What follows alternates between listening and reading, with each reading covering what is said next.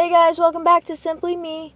Um, today's October 26, 2018, and I hope you're having a great day. So, this video is the special video, and I know I was like, I'm gonna put it up Wednesday, but then I said I'll put it up Saturday, and it's just been another hectic week. So, let's jump right into it. So, today, um, I'll be talking about something from my past. And as you know from the first video, I was born in Poland and that I had a speech and language, um, not disability pretty much. And it's only because I would switch from uh, Polish, fluent Polish to English when I was speaking. But there is one part I left out, and I didn't. I wanted to make this video a special one because I didn't want to just add it in there because there's just a lot of information that was going to go with it. Um, but I also was very, like, I was trying to figure out if I really wanted to do this because I don't know if I want the backlash or I don't know if I wanted to um, share it with y'all, but I'm gonna do it. So, with the language um, and the speaking problem, I also have what's called fetal alcohol syndrome, or FAS. It is when the mother smokes and drinks during her pregnancy. Um, my brother has it. He has it very severe. I only have it like mild, not it's it's like unrecognizable because there are things you can tell by by someone if they have it or not if it was severe. Um, and so I have it mild, and like it's a it's it's a disability in disguise because I look completely I, I don't want to sound so mean but like you know when you know someone has a disability they have those features about them. And to me people will look at me and they're like what? You have this? Aren't you supposed to look like this? And I'm like well I'm just gonna say it. I was blessed to not have those features. Um, and if I did they're they're unnoticeable. The only feature I had was when I was very, very little, I had a crossed eye. And with the crossed eye, I was, you could just tell. But when I got older, I grew out of it.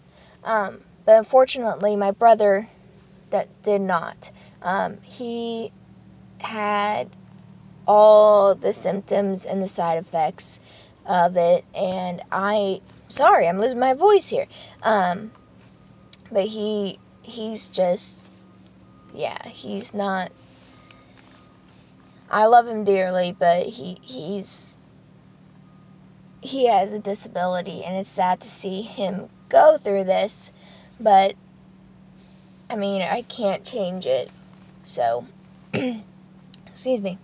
But yeah, so I don't want to make this like an information or please be it's like an awareness video but it kind of is because i want for anyone who is expecting or become pregnant or is pregnant please i beg of you please do not do not smoke and drink while you're pregnant.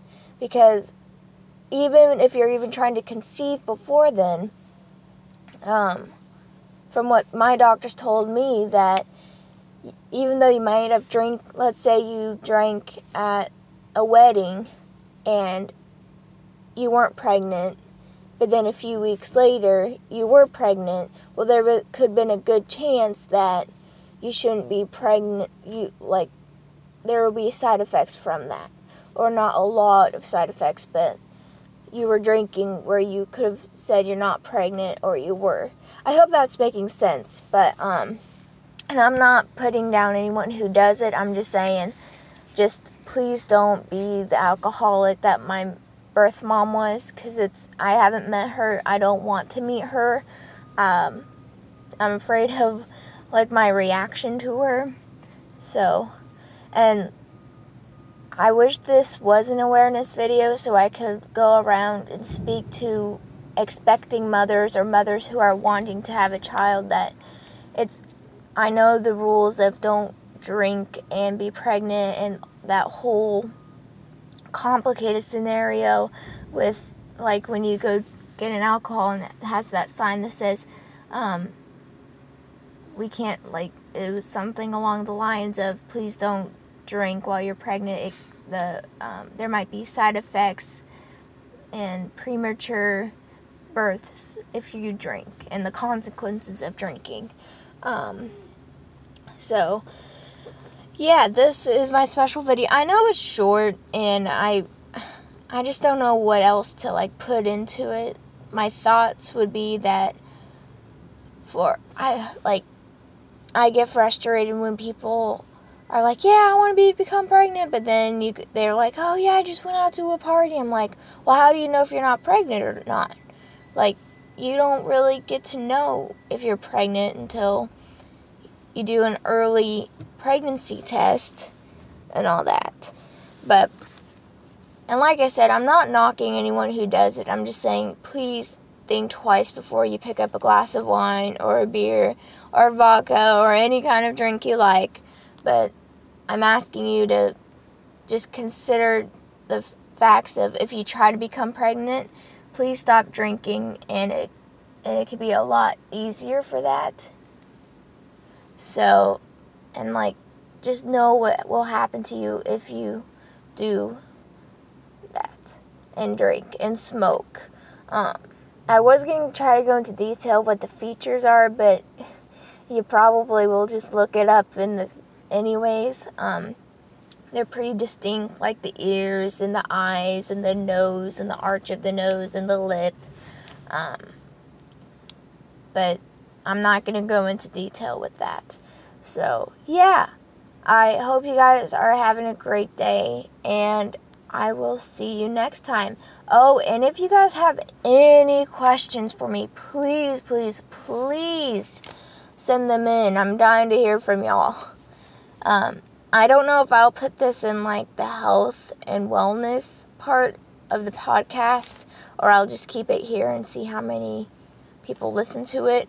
But please pass this along to anyone that's that um, you think should listen to or anything. Um, so yeah.